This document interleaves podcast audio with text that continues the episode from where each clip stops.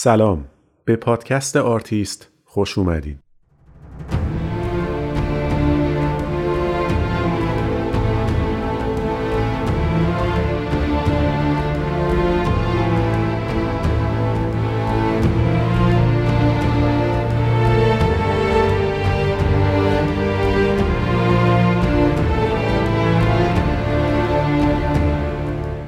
من علی مهدوی هستم و در این پادکست در هر قسمت داستان زندگی یکی از آرتیست‌های مهم و مطرح تاریخ هنر جهان رو روایت می‌کنم.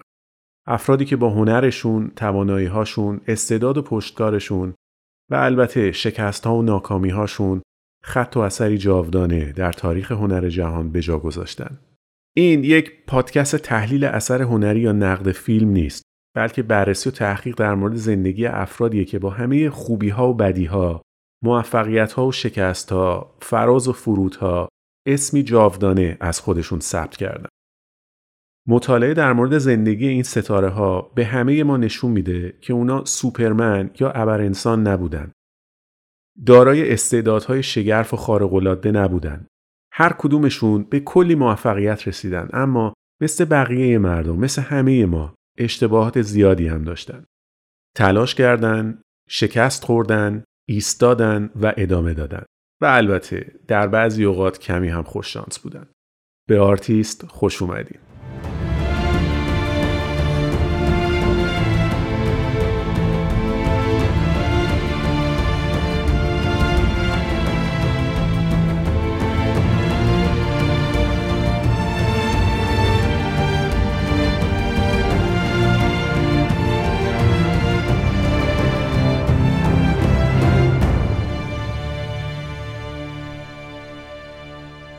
در قسمت اول از پادکست آرتیست که شنیدن قسمت‌هایی از اون اصلا برای بچه‌ها مناسب نیست، به سراغ بازیگری رفتم که از دید بسیاری از کارشناسان، سینماگران، بازیگرها، کارگردانها در سر تا سر دنیا بهترین بازیگر طول تاریخه. برنده 2 جایزه اسکار، 4 جایزه گلدن گلوب و 3 جایزه آکادمی فیلم بریتانیا. بازیگر بازیگرها، ستاره همیشه درخشان مارلون براندو.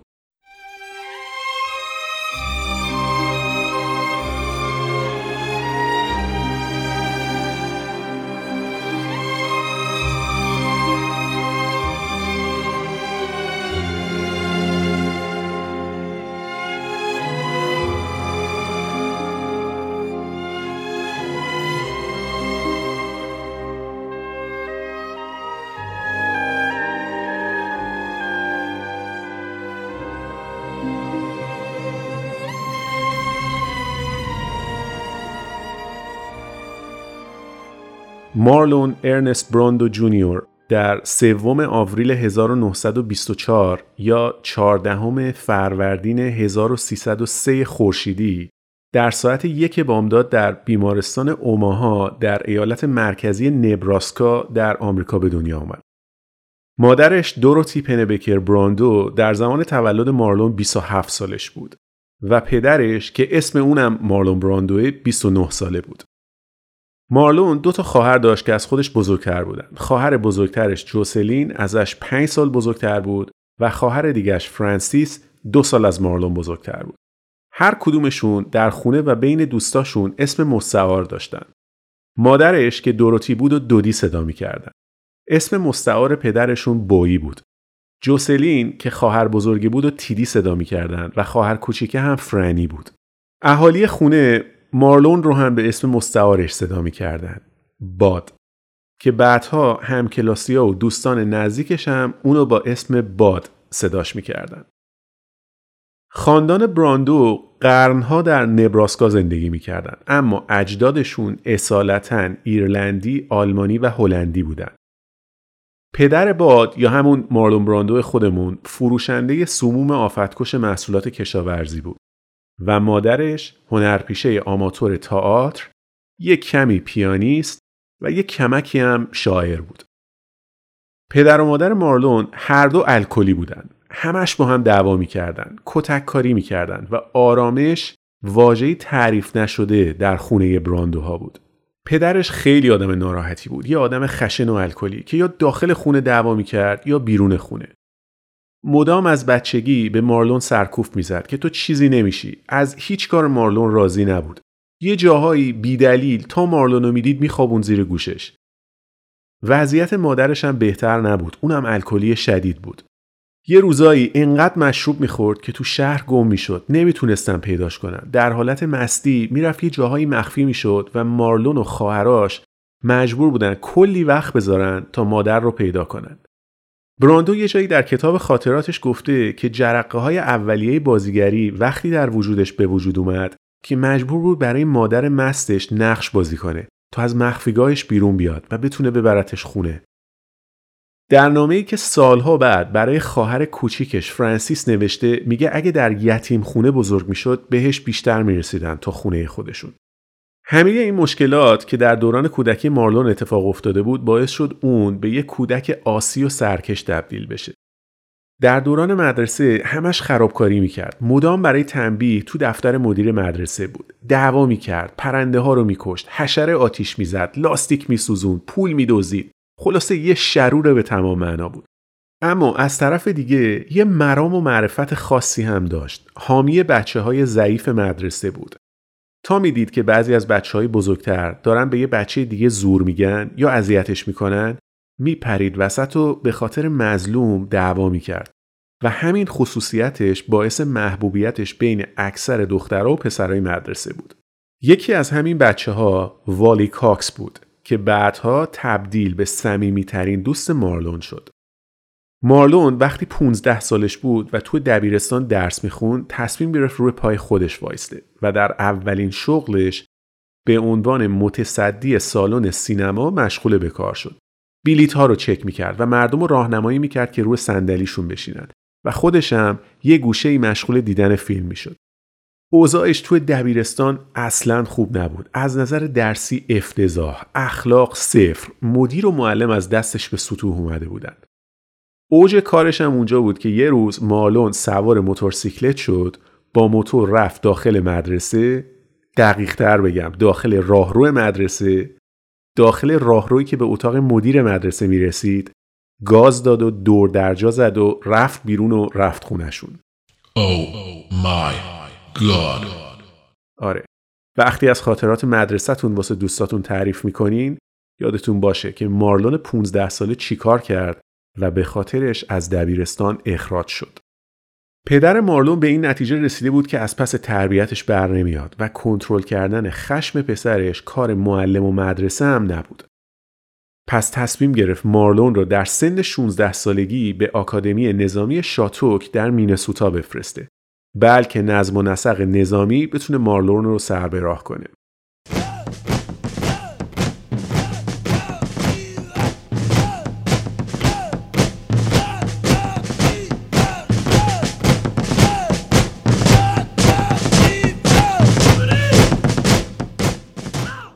فکر میکرد که دیسیپلین نظامی میتونه پسرش رو آروم کنه، اما مارلون براندو در مقابل هر تسلطی مقاومت میکرد. از اعماق درون شورشی بود و عصیانگر و طغیان و سرکشیش مهار شدنی نبود. البته اینکه پدرش اصرار داشت اونو به آکادمی نظامی در یه شهر دیگه بفرسته دلیل دیگه‌ای هم داشت. یه شب وقتی مارلون اومد خونه دید پدر و مادرش دارن دعوا میکنن. مشاجرهشون بالا گرفت، به طرف هم چیز پرت میکردن و پدرش مادرش رو گرفت و کتک زد. دیدن این حد از خشونت خانگی مارلون رو آشفته و ناراحت کرد. صبر کرد تا همه بخوابند. بعد رفت از داخل انبار پدرش تفنگش رو برداشت و رفت توی اتاق پدرش و اسلحه رو گذاشت روی شقیقه باباش و گفت اگه یه بار دیگه مادرم رو اذیت کنی، تحقیرش کنی یا کتکش بزنی، خودم میکشمت. Father, yes son, I want to kill you.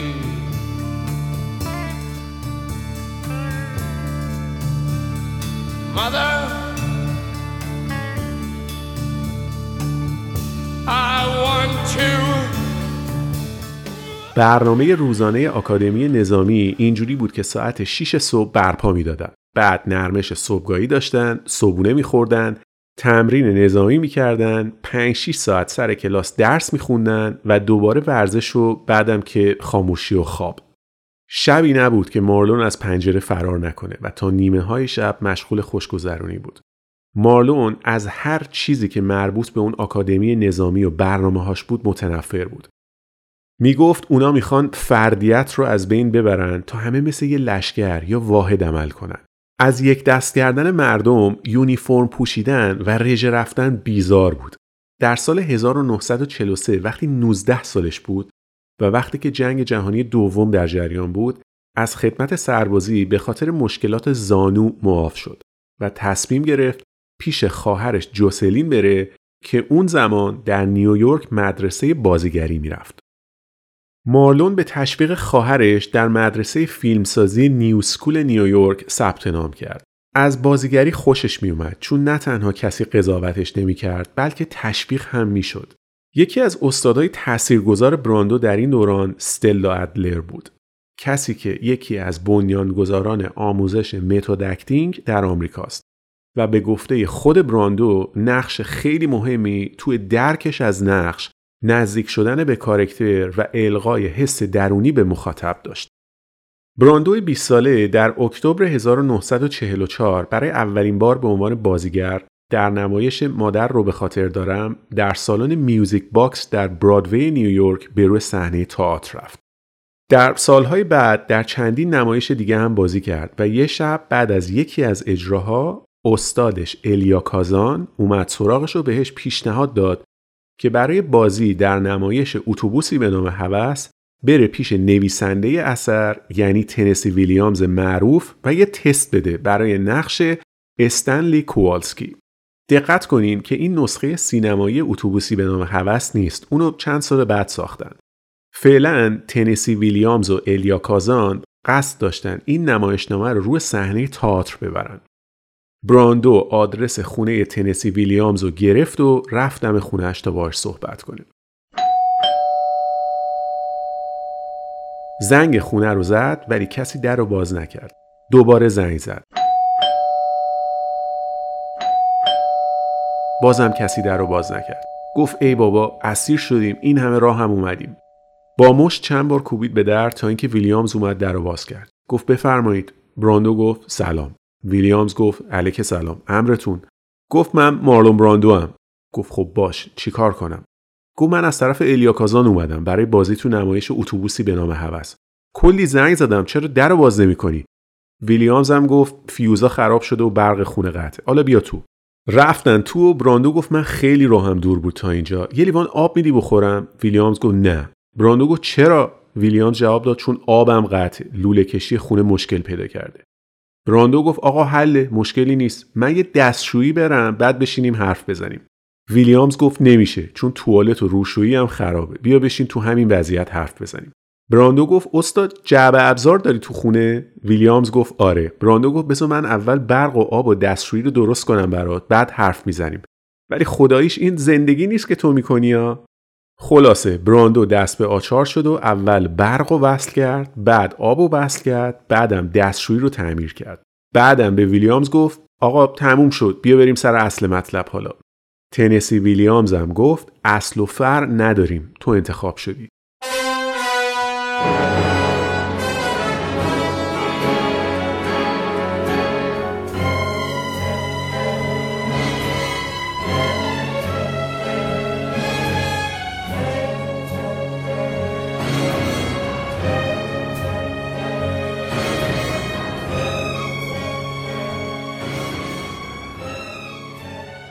و اینجوری بود که براندو 23 ساله برای نقش جاودانه استنلی کوالسکی در نمایش اتوبوسی به نام هوس به نویسندگی تنسی ویلیامز و کارگردانی الیا کازان انتخاب شد. نمایشی که 1.5 سال در برادوی روی صحنه بود و زندگی حرفه‌ای براندو جوان رو برای همیشه تغییر داد. منتقدا کلی از بازیش تعریف کردند. مطالب روزنامه‌ها در بخش هنریشون پر شده بود از تقدیر از مارلون براندو و همه از آینده درخشانش میگفتند. الیا کازان تعریف میکنه که حضور براندو روی صحنه به قدری قدرتمند و کوبنده بود که چشم‌های تماشاگرها هیچی رو بغیر از براندو نمیدید بازیگرای دیگه همه در حاشیه قدرت بازی براندو قرار داشتند و تلاش کارگردان برای حفظ تعادل در بازی براندو و سایر بازیگرا به جایی نمی‌رسید. شنیدین میگن فلان بازیگر صحنه رو مال خودش کرده بود؟ این دقیقاً توصیفی از بازی براندو در اون نمایش بود. براندو اولین نقش سینماییش رو در فیلم مردان در سال 1950 تجربه کرد. داستان یک کهنه سرباز که در جنگ آسیب دید و فلج شده و دوران سختی رو در توانبخشی سپری میکنه. برای اینکه درد و رنج این افراد رو به خوبی بفهمه تا بتونه بازیشون کنه، 1 ماه رو در بیمارستان نظامی بیرمنگام روی ویلچر و به صورت یک فرد کاملا فلج سپری کرد و بعد ایفای نقشش رو در فیلم شروع کرد. You mean in 6 months or a year I could work my way into a wheelchair, that's what you mean, isn't it? Well, that'd be wonderful. اوج شهرت براندو در حد فاصله سالهای 1951 تا 1954 اتفاق افتاد. یعنی زمانی که 4 بار پشت سر هم کاندید دریافت اسکار بهترین بازیگر مرد شد و تونست اولین اسکارش رو ببره. در سال 1951 تنسی ویلیامز و الیا کازان تصمیم گرفتن نسخه سینمایی اتوبوسی به نام هوس رو بسازن و براندو و ویوین لی برای بازی تو این فیلم انتخاب شدن. ویوین لی که حالا یه هنرپیشه بی‌نظیر و درجه 1 برباد رفته رو که یادتونه ویوین لی نقش اسکارلت اوهارا رو در اون فیلم داشت که به خاطرش اسکار بهترین بازیگر زن رو گرفته بود. اتوبوسی به نام هوس یه شاهکار تمام عیار سینماییه. براندو برای بازی در نقش استنلی کوالسکی کاندید اسکار بهترین بازیگر مرد شد و ویوین لی هم کاندید اسکار بهترین بازیگر زن.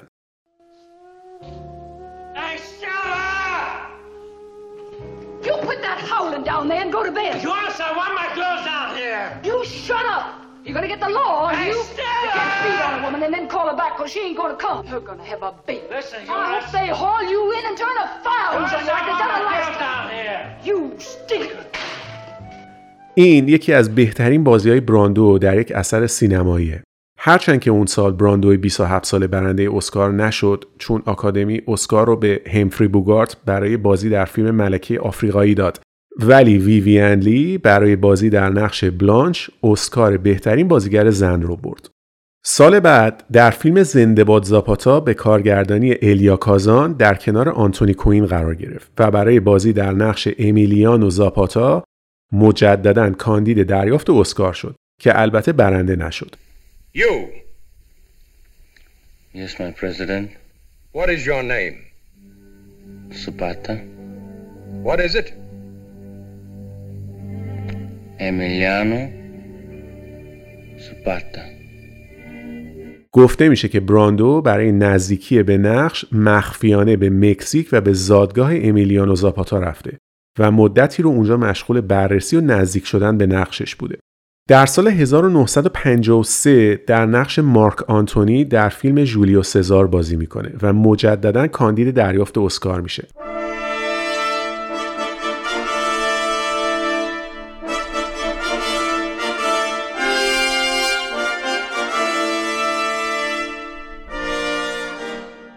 اما این بار هم موفق به گرفتن اسکار نمیشه.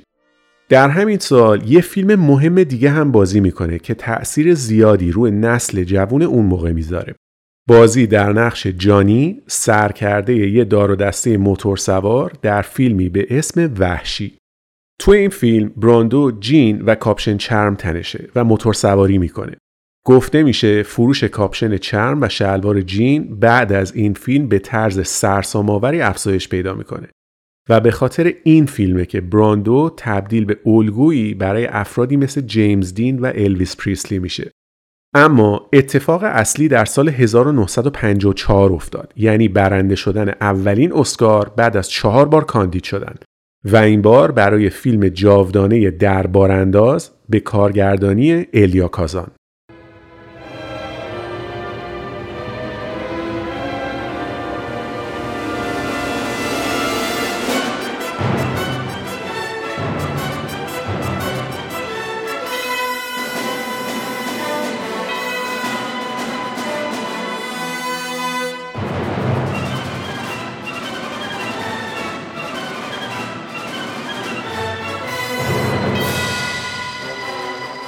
این فیلم در 12 بخش کاندید شد و موفق به دریافت 8 جایزه اسکار شد.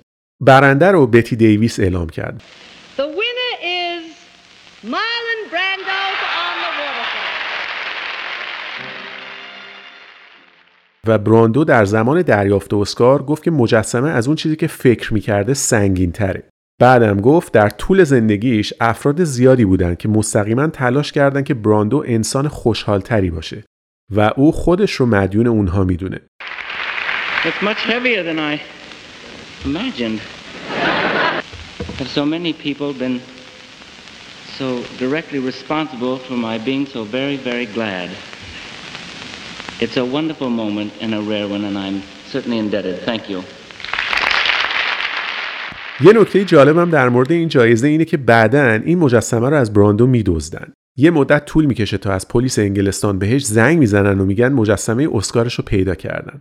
بعد از مرگ براندو در سال 2004 این مجسمه که یه بار گم شده بوده و پیدا شده بوده به یک کلکسیونر در سال 2012 و به مبلغ $600,000 فروخته میشه که بعدن این دوست کلکسیونرمون مجسمه اسکار براندو رو به عنوان هدیه تولد 38 سالگی یه هنرپیشه خیلی معروف بهش کادو میده. اون بازیگر معروف هم کسی نیست جز محبوب قلب‌ها لئوناردو دیکاپریو.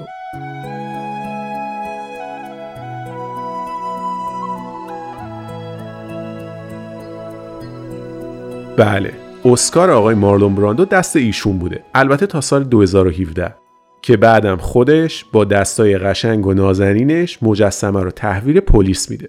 یه اتفاق تلخی هم برای براندو چند ماه قبل از مراسم اسکار افتاد.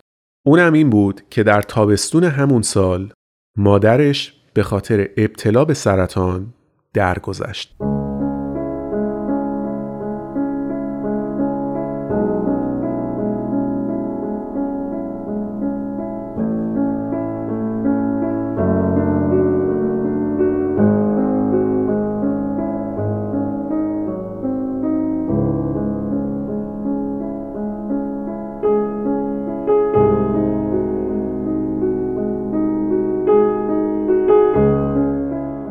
براندو خیلی مادرش رو دوست داشت. درسته که روابطشون خیلی عمیق نبود ولی خودش میگه که مادرش تنها کسی بوده که نظرش برای مارلون مهم بوده. یادتونه گفتم مادرش یه وقتایی خودش رو مخفی میکرد؟ براندو یه جایی گفته که بعد از اینکه با مادرش برمیگشته خونه و مادرش اونو بغل میکرده و دست روی موهاش میکشیده لذت اون نوازش و اون محبت هرچند کوتاه مدت رو هرگز فراموش نکرده و همیشه باهاش بوده. دوروتی براندو در زمان مرگ 57 سالش بود و هرگز نفهمید که پسرش برنده جایزه اسکار شده.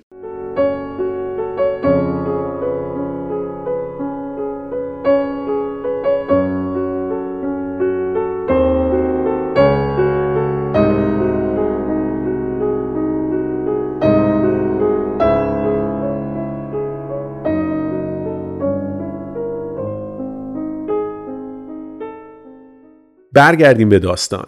براندو در اوج بود. از 26 سالگی کاندید دریافت اسکار بود و حالا در 30 سالگی اولین جایزش رو گرفته بود. موفقیت از پس موفقیت. همه ازش تعریف می‌کردن. خیلی اعتقاد دارن همین 4 سال در دوران بازیگری براندو تاریخ بازیگری در جهان رو به قبل از براندو و بعد از براندو تقسیم می‌کنه. همونطوری که زندگی حرفه‌ای براندو در اوج بود در زندگی شخصیش هم همه چی اونطوری بود که دوست داشت. مردم عاشقش بودن، دخترها میمردن براش. هر جا میخواست بره اینقدر جمعیت برای دیدنش میومد که کل خیابون قفل میشد. از نظر میزان خوشگذرونی هم که نگم براتون، بزرگوار دست رد به سینه هیچکی نمیزد.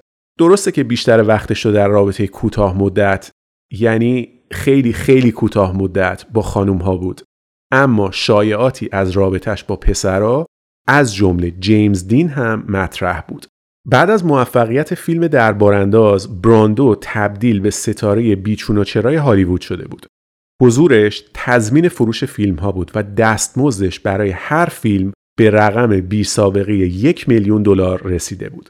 در فاصله 5 سال از جایزه اسکارش، یعنی بین سالهای 1954 تا 1959 در فیلم پسرها و عروسک‌ها با فرانک سیناترا بازی در اولین فیلم موزیکالش رو تجربه میکنه که نه پشت صحنه خوبی داشته و نه از دید منتقدا فیلم خوبی از کار در اومده. Those eyes are the eyes of a woman in love, and may they gaze evermore into mine, tenderly gaze evermore. در فیلم دزیره نقش ناپلون رو بازی میکنه که بازم ازش انتقاد میشه، چون به نظر منتقدا انگار همه تواناییش رو برای نقش به کار نگرفته بوده. ظاهرا منتقدین یه جور بی‌انگیزگی در براندو میدیدن بعد از گرفتن اولین اسکارش، هرچند که سال بعدش یعنی 1957 برای بازی در فیلم سایونارا در نقش یک افسر نیروی هوایی مجدداً کاندید دریافت اسکار میشه. ولی از اینجا به بعد یعنی در دهه 60 میلادی و به فاصله 10 سال تا اوایل 1970 اتفاقات عجیب و غریب زیادی در زندگیش میفته که اکثراً تأثیر منفی روی فعالیت هنریش و فروش فیلمهاش داشته. اول اینکه در سال 1956 با یه بازیگر 19 ساله به اسم آنا کاشفی در استودیو پارامونت برخورد میکنه و بعد از یک سال دوستی در 11 اکتبر 1957 ازدواج میکنن. براندو در طول زندگیش 3 بار ازدواج کرده و اون چیزی که ما میدونیم و به صورت قانونی ثبت شده اینه که 11 تا بچه از 3 تا ازدواجش داشته. البته با توجه به جنس روابط وان نایت استندی که داشته احتمالاً بچه‌هاش باید بیشتر از این تعداد باشن. اونجوری که خدمتکار خونش میگه براندو رو شب قبل از عروسیش با آنا کاشفی با یه دختر دیگه تو اتاق خواب دیده که تا صبح عروسی هم اونجا بودن. ما با اسامی 11 تا بچه ها کاری نداریم به جز 2 تاشون که نقش خیلی مهمی در زندگی براندو دارن. یکیشون اسمش هست کریستیان براندو، از همین خانم آنا کاشفی، که در 11 می 1958 به دنیا میاد، یعنی 1 سال بعد از ازدواج براندو و آنا. و اون یکی هم دخترش شاین از همسر سومش که بعداً بهش میرسیم. کریستیان 6 ماهش بوده که پدر و مادرش از هم جدا میشن. دعوای حقوقی بین براندو و آنا برای حضانت پسرشون کریستیان 13 سال طول میکشه و این بچه مدام بین پدرش و مادرش دست به دست میشه که این موضوع آسیب‌های شدید روحی و روانی براش ایجاد میکنه. این داستان پسرش رو یه گوشه تو ذهنتون نگه دارین، بعداً دوباره بهش برمیگردم. فعلا اینو بدونین که وقتی مارلون داشت برای گرفتن سرپرستی پسرش می‌جنگید، اواسط سال 1960 و 36 سالشه و اینجا با هنرپیشه مکزیکی تبار به اسم مویدو کاستاندا آشنا میشه که اون موقع 7 سال از براندو بزرگتر بوده و این 2 نفر چند ماه بعد با هم ازدواج میکنن که میشه دومین ازدواج آقای براندو. این 2 نفر ظرف کمتر از 2 سال صاحب 2 تا بچه میشن که اسمشون اینجا مهم نیست و کلاً بعد از 2 سال زندگی مشترک از هم جدا میشن. براندو حد فاصل این 2 ازدواج برای اولین و آخرین بار یک فیلم رو هم کارگردانی میکنه به اسم سربازهای یک چشم که یک شکست تجاری تمام عیار بوده. گفتم دیگه دهه 60 کلاً برای براندو اومد نداشت. مشکلاتش در زندگی شخصیش یه طرف، شکست پروژه‌های سینماییش یه طرف، 2 تا مسئله مهم دیگه ذهنش رو به سختی درگیر کرده بود. اول این که به شدت دنبال آرامش بود، یعنی دنبال یه جایی بکر میگشت که برو خلوت کنه و خبری از زندگی پرهیاهو هالیوودی و آمریکایی نباشه. میرفت تو کتابخونه و ساعتها مجله نشنال جیوگرافیک رو میخوند ببینه جایی هست که با مشخصاتی که دنبالش میگرده وجود داشته باشه. دومین موضوعی که خیلی آشفتش میکرد بحث ناعدالتی بود. با نجات پرستی مشکل داشت. این که میدید حقوق سیاه پوستا در آمریکا رعایت نمیشه عصبیش میکرد. از نحوه برخورد سفید پوستا با بومی های آمریکا یا سرخ پوستا هم خیلی شاکی بود. میگفت تصویری که رسانه ها و صنعت فیلمسازی هالیوود از بومی های آمریکا میدن تصویری معوج و غیر واقعی و دروغینه. اونا رو یه مش دروغگو و دزد و وحشی نشون میدن، در صورتی که این ما بودیم که به سرزمین اونا اومدیم و به خودشون و زمینهاشون و سبک زندگیشون آسیب زدیم. همین موضوع بود که براندو رو به دکتر مارتین لوتر کینگ که رهبر جنبش حقوق مدنی و مبارزه با تبعیض نژادی در آمریکا بود نزدیک کرد. مارتین لوتر کینگ یه سخنرانی خیلی معروف داره جلوی کنگره آمریکا. شنیدین حتما. همون سخنرانی که میگه من رویایی دارم. I have a dream that one day this nation will rise up and live out the true meaning of its creed. We hold these truths to be self-evident that all men are created equal.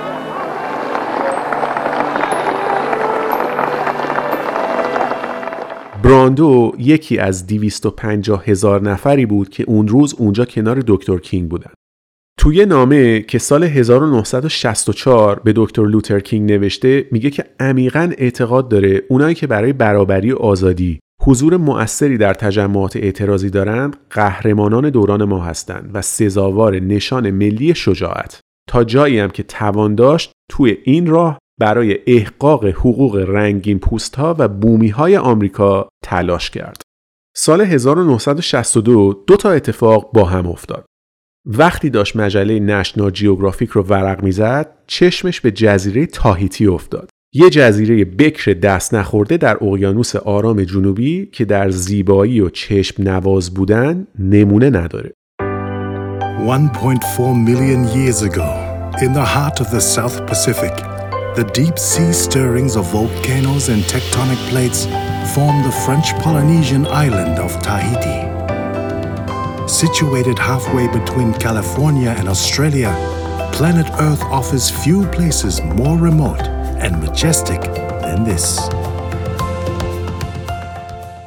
تاهیتی همه اون چیزی که براندو دنبالش بود رو داشت. از قضا همون سال پیشنهاد بازی در فیلم شورش در کشتی بانتی رو هم دریافت کرد که قرار بود در نزدیکی تاهیتی فیلمبرداری بشه.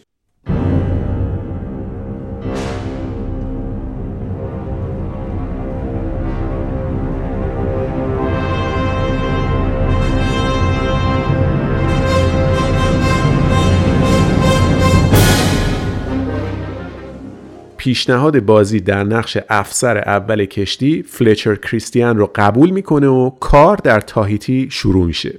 این فیلم مسائل و درگیری پشت صحنه زیاد داشت. براندو تو کار همه دخالت میکرد. نمیذاش کارگردان کارشو بکنه. دیالوگاشو حفظ نمیکرد. سر صحنه آماده نبود. همش منتظر بود که فیلمبرداری اون روز تموم بشه و بپره تو آب و شنا کنه و بره داخل جزیره. از اینجا یواش یواش پروسه اضافه وزنش هم شروع میشه. نزدیک 30 کیلو در زمان فیلمبرداری وزن اضافه میکنه. تهیه کننده ها گفتن که براندو سر این فیلم $6 میلیون پول بیزبون رو هدر داده.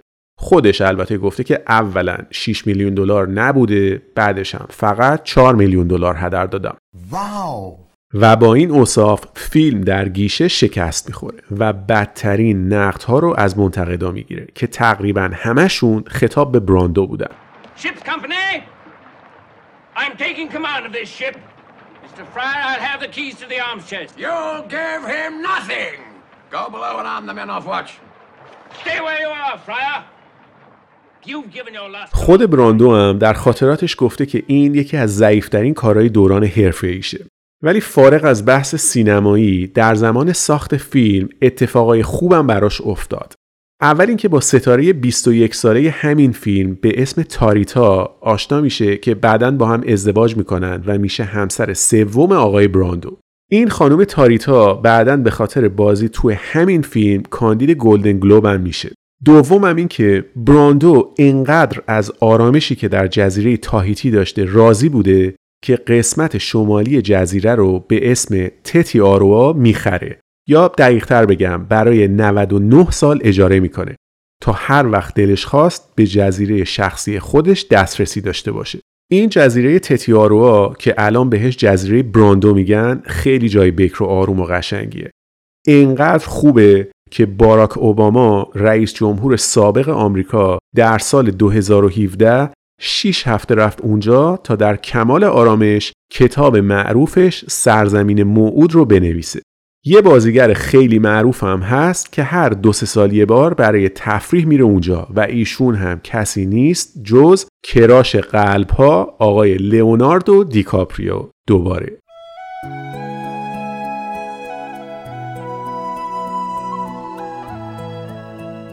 حد فاصل سالهای 1965 تا 1971 یعنی به مدت 6 سال بدترین دوران حرفه‌ای براندوه. اینجا تازه وارد 40 سالگی شده و هر فیلمی که بازی کرده تبدیل به یک شکست تجاری شده. بعضیاشون انقدر بدن که خودش هم میگه خجالت میکشه بگه تو اون فیلم‌ها بازی کرده. شکست‌های پشت سر هم در گیشه و حرف و حدیث‌هایی که از سخت بودن کار با براندو در پروژه‌های سینمایی گفته میشد باعث شد که از یک بازیگر پولساز به هنرپیشه‌ای که بهش لقب سم گیشه رو دادن تبدیل بشه. کمپانی‌های فیلمسازی اصلاً دوست نداشتن باهاش کار کنن. خلاصه اوضاع اصلاً خوب نبود. پدرش هم همون دوران در سال 1965 فوت کرد که تا آخر هم رابطه عاطفی خوبی با هم نداشتن. هرچند که براندو بعد از مرگ پدرش گفت که اونو بخشیده، چون پدرش هم در واقع قربانی یه سری ناهنجاری‌های دیگه بوده. شاید مهمترین اتفاق شخصی در اواخر سال 1970 براش افتاد که دخترش شاین از همسر سومش تاریتا به دنیا آمد. پسرش کریستیان از همسر اولش و این دختر یعنی شاین که خواهر و برادر ناتنی بودن یه داستان عجیب و غریبی دارن که بعداً میگم براتون. خلاصه الان سال 1972 براندو 48 سالشه و از نظر حرفه‌ای و شخصی اصلاً اوضاعش جالب نیست. اما مارلون براندو فقط ظرف 2 سال با چنان قدرتی برمیگرده که تاریخ سینما تا حالا نظیرش رو ندیده.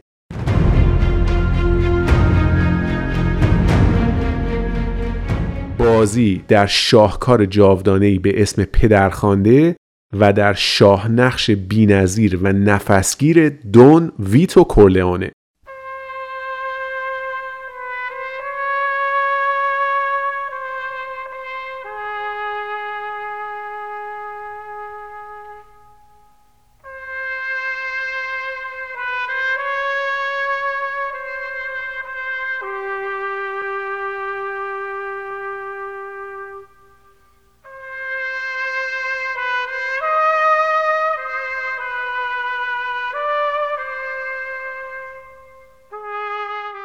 این فیلم مال کمپانی پارامونته.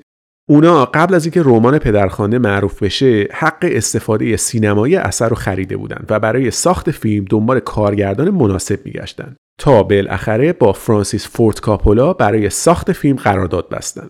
کاپولا هم به کمپانی پارامونت اعلام کرد که برای نقش دون کورلئونه مارلون براندو رو در نظر گرفته.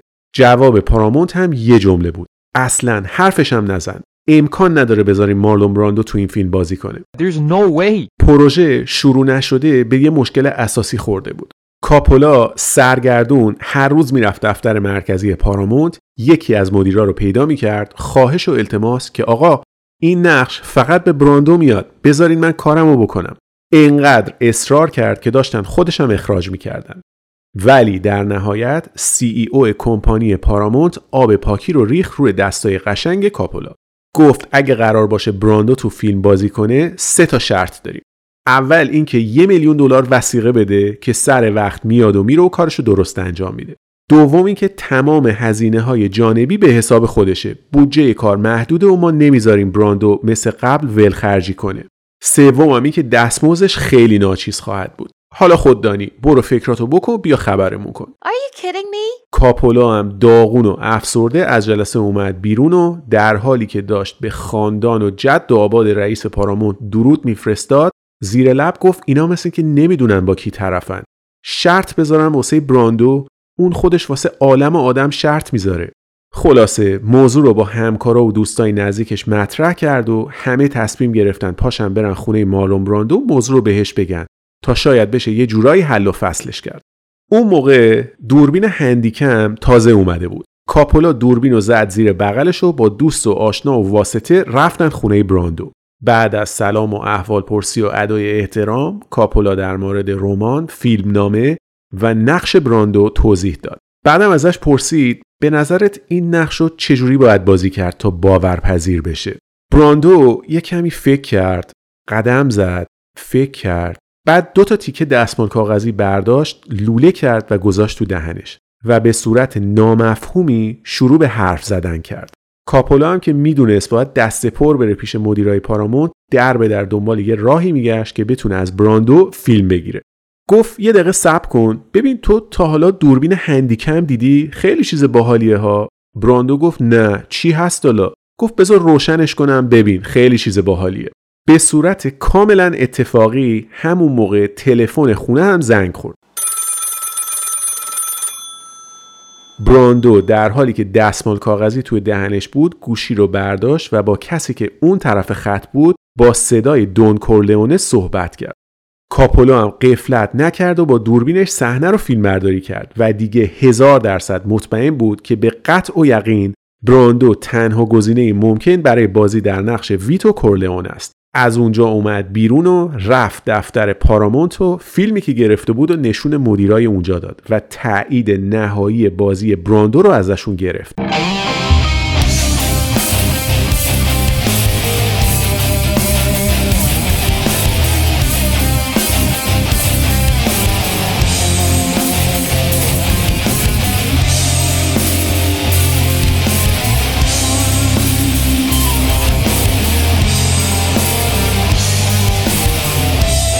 این فیلم بازیگر معروف زیاد داره. به جز براندو، آل پاچینو هم هست. رابرت دوبالم هست.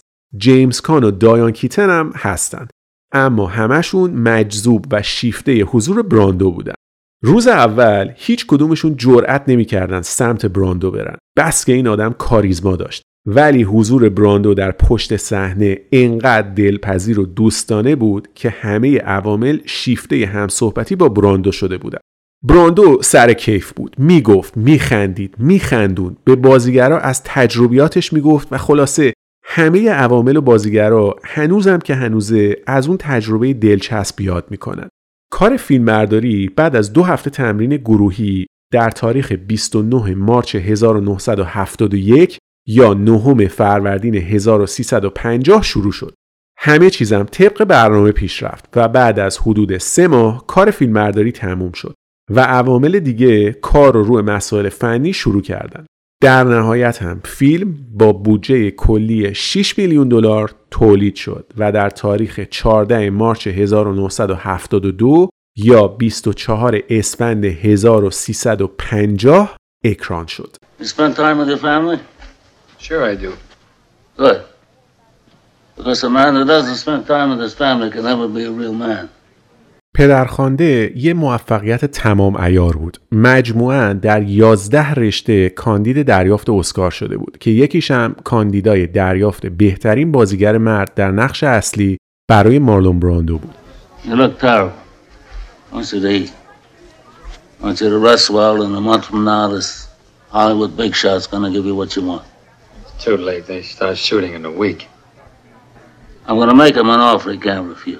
و در نهایت در 45مین مراسم اسکار آقای براندو برای بازی در نقش دون کورلئونه برنده اسکار بهترین بازیگر مرد شد. The winner is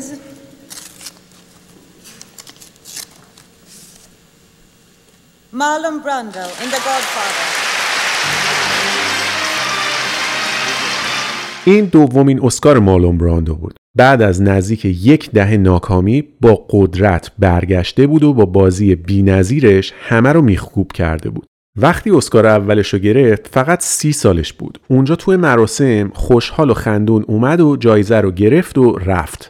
اما در زمان مراسم اسکار برای فیلم پدرخوانده 50 سالش بود. دیگه اون آدم قبل نبود. بزرگ شده بود. تجربه کرده بود. بالا و پایین خیلی چیزا رو دیده بود. دغدغه‌هاش عوض شده بودند و اینجوری بود که در یک حرکت تاریخی برای اعتراض به نقش هالیوود در نشون دادن یک چهره غیر واقعی از سرخپوست‌ها و بومی‌های آمریکا از دریافت جایزه اسکار امتناع کرد. در مراسم شرکت نکرد و یک خانوم به اسم ساشین لیدل فدر رو که از حامیان حقوق مدنی بومی‌های آمریکا بود رو به جای خودش به مراسم فرستاد تا ضمن اعتراض به رویه هالیوود دلایل براندو برای نپذیرفتن جایزه رو که در 4 صفحه نوشته شده بود به اطلاع همه برسونه. Hello, my name is Sashin Little Feather. I'm representing Marlon Brando this evening, and he has asked me to tell you that he very regretfully cannot accept this very generous award. And the reasons for this being are the treatment of American Indians today by the film industry. Thank you on behalf of Marlon Brando. توی مراسم فقط بهش 60 ثانیه وقت دادن که طبیعتاً خیلی کم بود برای خوندن یه متن 4 صفحه‌ای که براندو نوشته بود. به صورت خلاصه از طرف براندو حرفهاش رو زد و فردای اون روز روزنامه نیویورک تایمز همه متن 4 صفحه‌ای براندو برای نپذیرفتن جایزه اسکار رو منتشر کرد. دود از کله آدم بلند میشه از این حرکت. فقط یه یاغی اوسیانگر مثل براندو میتونست این کارو با هالیوود بکنه.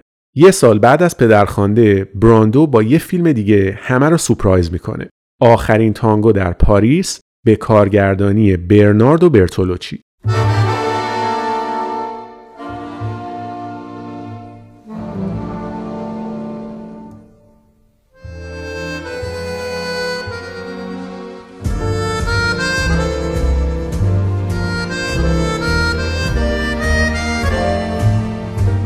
این شاید بهترین فیلم براندو نباشه، اما قطعاً یکی از بهترین بازی‌هاش رو توی این فیلم انجام داده. از نظر داستان و نحوه پرداخت هم حسابی پرحرف و حدیثه. توی این فیلم که یه درام اروتیک در مورد تنهایی آدم هاست، با ماریا شنایدر 19 ساله هم بازی بوده و فیلم پر از صحنه‌های صریح جنسیه. به گفته خیلیا اون سکانس دیالوگ براندو با جسد دختر یکی از بهترین بازی‌های تاریخ سینماست.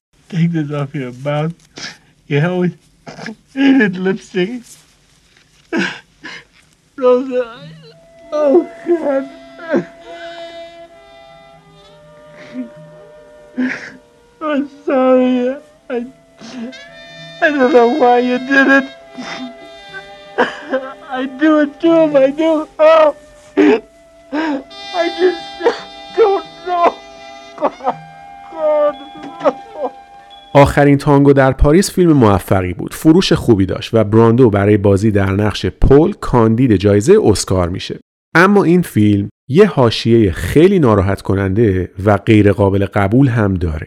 من خیلی وارد جزئیات نمیشم. فقط اینو بگم که براندو و برتولوچی در هماهنگی با هم و بدون اینکه به ماریا شنایدر چیزی بگن، سکانسی رو در فیلم قرار میدن که از اول توی فیلمنامه نبوده و چیزی نزدیک به تجاوز رو به ماریا شنایدر جوان تحمیل میکنن. اونم چون سنش خیلی کم بوده و از حقوق قانونیش اطلاعی نداشته، جرأت مقاومت در مقابل کارگردان و بازیگر مقابلش رو پیدا نمیکنه و به صورت ناخواسته مورد سوء استفاده جنسی قرار میگیره. بحث استفاده از کره به عنوان لوبریکنت هم مربوط به همین صحنه از فیلم میشه. ماریا شنایدر بعد از این فیلم و به خاطر همین موضوع دچار مشکلات شدید روحی میشه و تا آخر عمر با برتولوچی حرف نمیزنه. این رفتار منزجر کننده رو که بذاریم کنار، بازی براندو تو این فیلم تحسین برانگیزه. مارتین اسکورسزی گفته دیدن بازی براندو تو این فیلم مثل این میمونه که یک شعر ناب و خالص جسمیت پیدا کرده و جلوی چشم شما در حال حرکته. یه نکته جالبم این بود که براندو هیچ دیالوگی رو حفظ نمی کرده. فیلم نامه رو می چسبوندن رو دیوار، نگاه می کرده و می گفته. اصلا یکی از دردسرای برتولوچی این بوده که حواسش باشه کاغذهای چسبیده شده به دیوار توی قاب نهایی نباشه. وسطای فیلمبرداری فیلم توی پاریس 2 تا اتفاق تلخ دیگه هم در زندگی شخصی براندو میفته. اولیش اینه که یه روز از FBI بهش زنگ میزنن که آقا کجایی، پاشو بیا که پسرت کریستیان رو دزدیدن. یعنی اولش به نظر میومده که پسرش رو دزدیدن و بردن مکزیک، اما بعداً معلوم شد که مادرش آنا کاشفی پسر خودش رو برده مکزیک، $10,000 به یه باند خلافکار پول داده که بگن پسرشو دزدیدن تا اینجوری بتونه تو دادگاه ثابت کنه براندو صلاحیت داشتن حضانت پسرشونو نداره. باور کردنی نیست، نه؟ ولی واقعا همین جوری بوده. پلیس به براندو میگه که پسرش رو پیدا کردن و با پرواز بعدی داره برمیگرده آمریکا. براندو هم وسط فیلمبرداری آخرین تانگو از پاریس میره آمریکا که وقتی پسرش وارد فرودگاه میشه کنارش باشه. کریستیان براندو در زمان این واقعه فقط 13 سالش بوده. فشارهای روحی جدایی پدر و مادرش و دادگاه‌های طولانی برای حضانتش یه طرف، ظاهراً توی مدتی که مکزیک بوده الکل و مواد هم استفاده کرده و حتی ازش سوء استفاده جنسی هم شده. برای همین از نظر روحی و روانی کلاً به هم میرزه و تا آخر عمر تعادل روانی مناسبی نداشته. حضانت رو برای همیشه از مادرش میگیرن و اجازه نمیدن که مادرش برای 1 سال پسرش رو ببینه. براندو هم پسرش رو میبره پاریس که تا وقتی که پروژه آخرین تانگو تموم میشه کنارش باشه. بعد از اونم بیشتر اوقات پدر و پسر با هم زندگی میکردن. خبر تلخ دومم در اون سال درگذشت نزدیکترین و صمیمیترین دوستش والی کاکس در سن 48 سالگیه.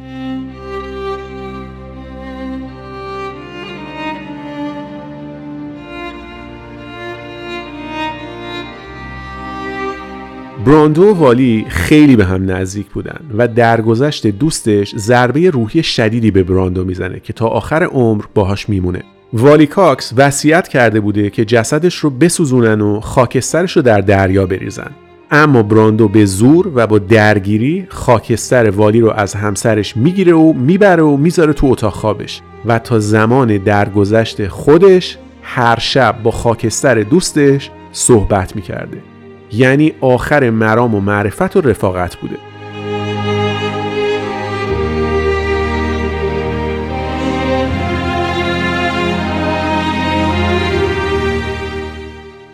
بعد از بازی تو این دوتا فیلم شاهکار یعنی پدرخوانده و آخرین تانگو در پاریس، براندو تو یه فیلم دیگه با جک نیکلسون بازی میکنه به اسم میزوری بریکس یا میزوری از هم میپاشد. اینم بگم اینجا که جک نیکلسون همسایه مارلون براندو بوده. همسایه سمت چپ. همسایه سمت راستی کی بوده؟ مایکل جکسون. البته خب تو آپارتمان زندگی نمی‌کردن که هر روز همدیگر رو ببینن. همسایه بودن ولی بین خونه هاشون کیلومترها فاصله بوده. بعدم در سال 1978 تو فیلم سوپرمن در نقش پدر سوپرمن بازی میکنه. نکته جالبم اینه که کلاً 12 روز سر صحنه فیلمبرداری بوده و فقط از این یه دونه فیلم 14 میلیون دلار درآمد به دست میاره. What؟ که شامل دستمزدش و سهمش از فروش کلی فیلم بوده. دقت کردین دیگه، برای 12 روز کار 14 میلیون دلار پول ساخته. الان سال 1979 و براندو یه بار دیگه یک نقش جاودانه دیگر رو خلق میکنه. نقش سرهنگ والتر کرتس در فیلم بیادماندنی و اینک آخر از زمان به کارگردانی فرانسیس فورد کاپولا. This is the end, beautiful friend. This is the end. My only friend, the end of our elaborate plans, the end of everything that's... بعد از اینکه کاپولا با براندو در مورد این فیلم صحبت کرد ازش 2 تا قول گرفت. اول اینکه رمان اصلی که فیلمنامه بر اساس اون نوشته شده بود رو بخونه. اسم کتاب هست دل تاریکی، نوشته جوزف کندرات. دومم این که وزنش رو کم کنه. اون موقع براندو حدوداً 100 کیلو بوده. براندو هم گفت آقا حل، خیالت راحت. اصلا میرم جزیره خودم تو تاهیتی، اونجا هم کتابو میخونم، هم نقشو در میارم، هم وزنمو کم میکنم. شما نگران نباش. برو در امان خدا. 3 ماه بعد فیلم برداری شروع میشه. براندو میاد، وزنش شده 140 کیلو، حتی یه ورق از کتاب رو هم نخونده. کاپولا داشت دیوانه میشد. حالا فیلمنامه رو میشد یه کاریش کرد، ولی وزن براندو اصلاً متناسب با شخصیت کلونل کرتس نبود. برای همینم تصمیم گرفتن که اکثر قسمت‌هایی که براندو بازی داشت در سایه روشن گرفته بشه. که البته الان که فیلمو میبینیم اتفاقاً زیادم بد نشد چون مرموز و وحشتناک بودن سرهنگ کرتس رو دو چندان کرده. طبق معمول بازی براندو حرف نداره. به گفته خیلیا اون دیالوگ براندو در مورد وحشت یکی از جاودانه ترین بازی های طول تاریخه. اینو گوش کنین. Horror has a face and you must make a friend of horror. Horror and moral terror are your friends. If they are not, then they are enemies to be feared. They are truly enemies. مو به تن آدم سیخ میشه. این فیلم در زمان خودش نسبتاً موفق بود، اما از اون دست فیلم هاست که با گذر زمان ارزشش بیشتر درک شد. در زمان خودش جایزه نخل طلای جشنواره کن رو دریافت کرد.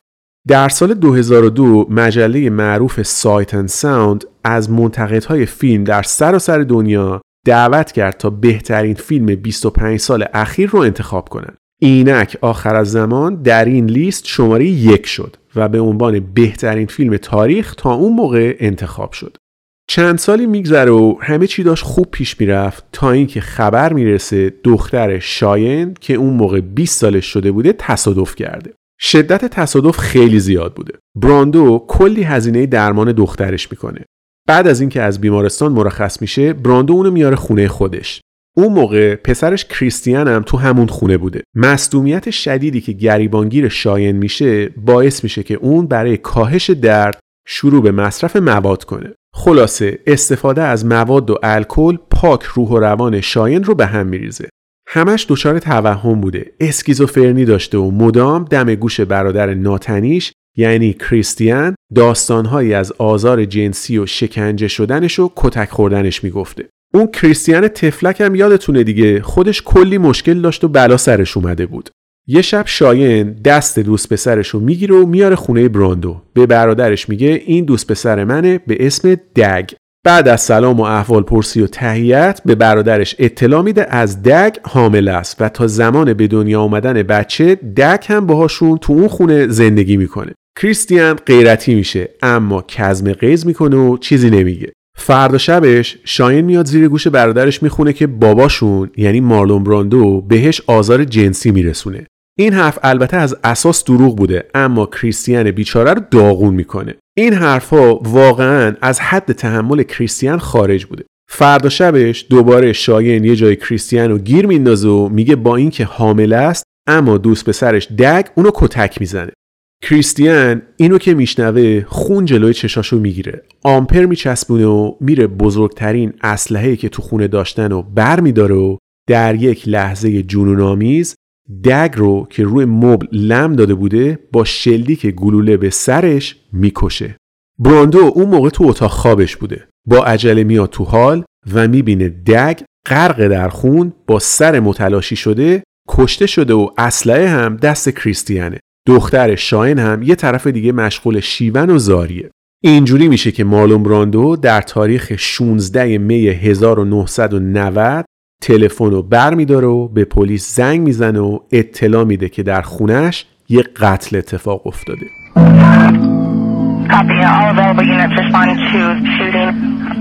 Police came to report to 911, but this was no ordinary address, the caller no ordinary citizen.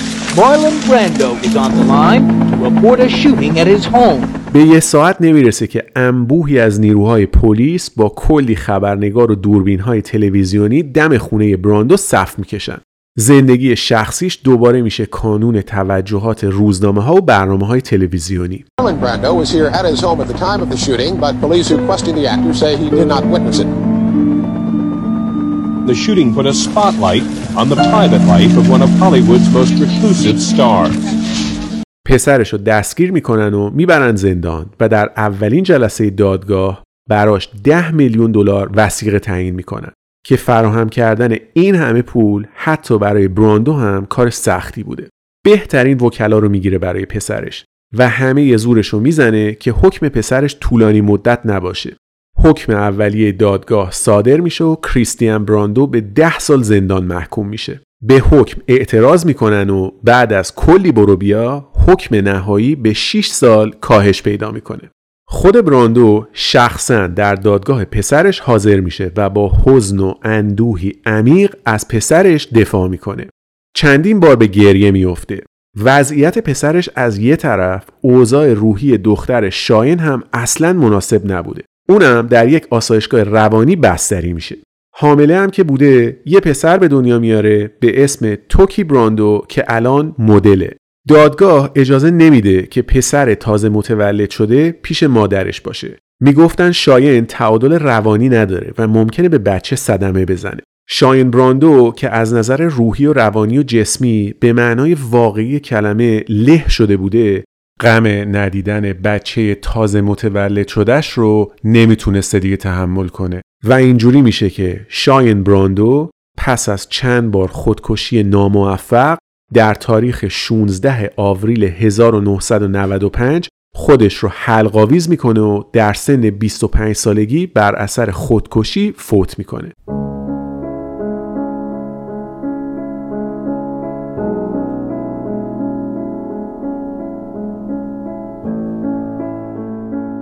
جسدش رو هم در جزیره تاهیتی در کنار دوست پسرش دگ به خاک سپردن. درسته که کریستیان بعد از 6 سال از زندان آزاد شد، اما این اتفاقات تراژیک و دردناکی که برای 2 تا از بچه‌هاش افتاد آنچنان روح براندو رو زخمی کرد که تا آخر عمر نتونست از زیر بار این غم کمر راست کنه.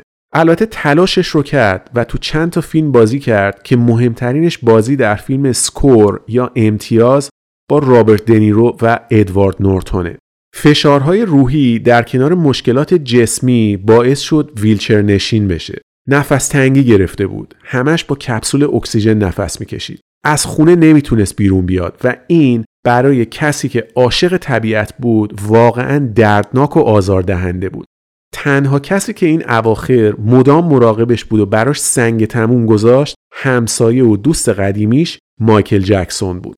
سلطان پاپ خودش می اومد دنبال براندو، اونو می برد به قصرش به اسم نیورلند و تمام مدت مراقب بود که براندو چیزی کم و کسر نداشته باشه. اما مشکلات قلبی ناشی از اضافه وزن، نارسایی ریه و سرطان کبد عاقبت کار خودشو کرد و مارلون براندو، نابغه بازیگری، بهترین هنرپیشه طول تاریخ، کسی که هنر بازیگری رو به قبل از خودش و بعد از خودش تقسیم کرد، در اول جولای سال 2004 یا 11 تیر 1383 در سن 80 سالگی در مرکز پزشکی UCLA لس آنجلس درگذشت.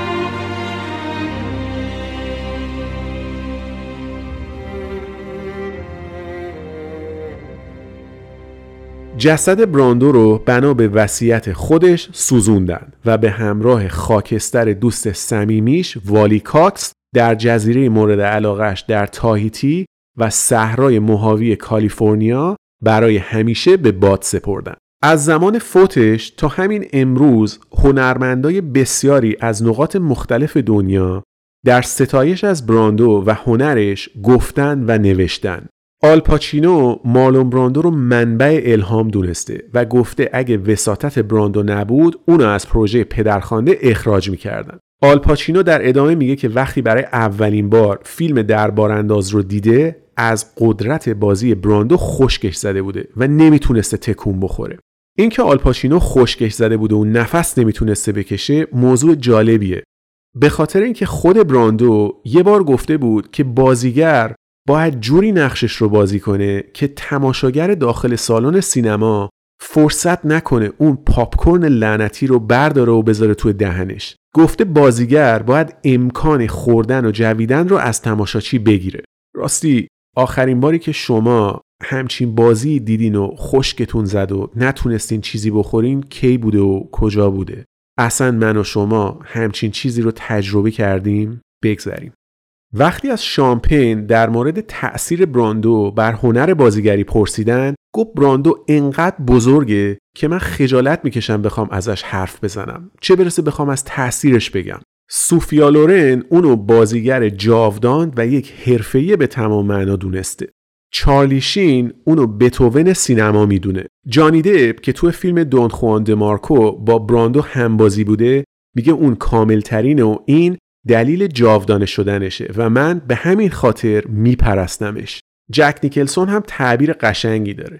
میگه به نظر من در حرفه بازیگری رقابت مشهوری بین بازیگرها در خصوص گفتن بهترین جمله ستایش‌آمیز درباره مارلون براندو وجود داره. اما به نظرم بهترین تعریف رو از میزان تاثیرگذاری براندو بر هنر بازیگری ادوارد نورتون داده. یه تیکه‌شو گوش کنین بعد میگم چی میگه. I also think there's a funny thing which is there's this history of famous actors, right? So I do think it sort of begins with Brando because Brando had such an enormous effect on the psychology of men in America. He really like. And if you look at what I would call like the great generation of American actors, the Dustin Hoffman, Robert De Niro, Robert Duvall, Gene Hackman, Al Pacino, Morgan Freeman, Meryl Streep, like this, you know, the whole that's all like the post-Brando generation. Mm. All of those people, literally all of them, wanted to become actors because of Marlon Brando. میگه تاریخ هنرپیشه‌های بزرگ با براندو شروع میشه. چون در واقع این براندو بود که تأثیر بزرگی روی روح و روان مردم آمریکا داشت و وقتی ما به نسل بازیگرهای بزرگ تاریخ سینما نگاه می‌کنیم، افرادی مثل داستین هافمن، رابرت دنیرو، رابرت دوال، جین هکمن، آل پاچینو، مورگان فریمن، مریل استریپ، همه اینا و تکرار می‌کنم همه این افراد به معنای اخص کلمه به خاطر مارلون براندو بازیگر شدند. براندو بود که قوانین رو از نو نوشت. براندو قاعده بازی رو برای همه تغییر داد. مثل باب دیلن در موسیقی یا جیمی هندریکس در نوازندگی گیتار. براندو هم این کار رو با بازیگری کرد.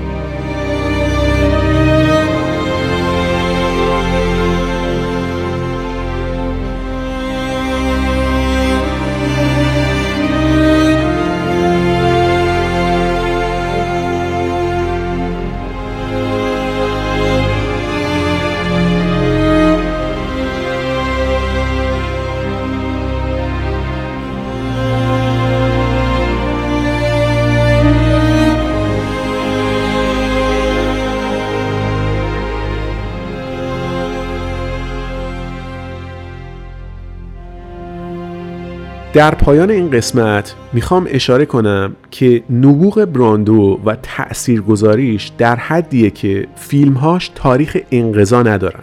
هنوزم در هر گوشه دنیا اسمش سر زبون هاست و معجزه‌وار حتی بعد از مرگش حضور قاطع داره. چرا که در غیاب خود ادامه میابی و غیابت حضور قاطع اعجاز است.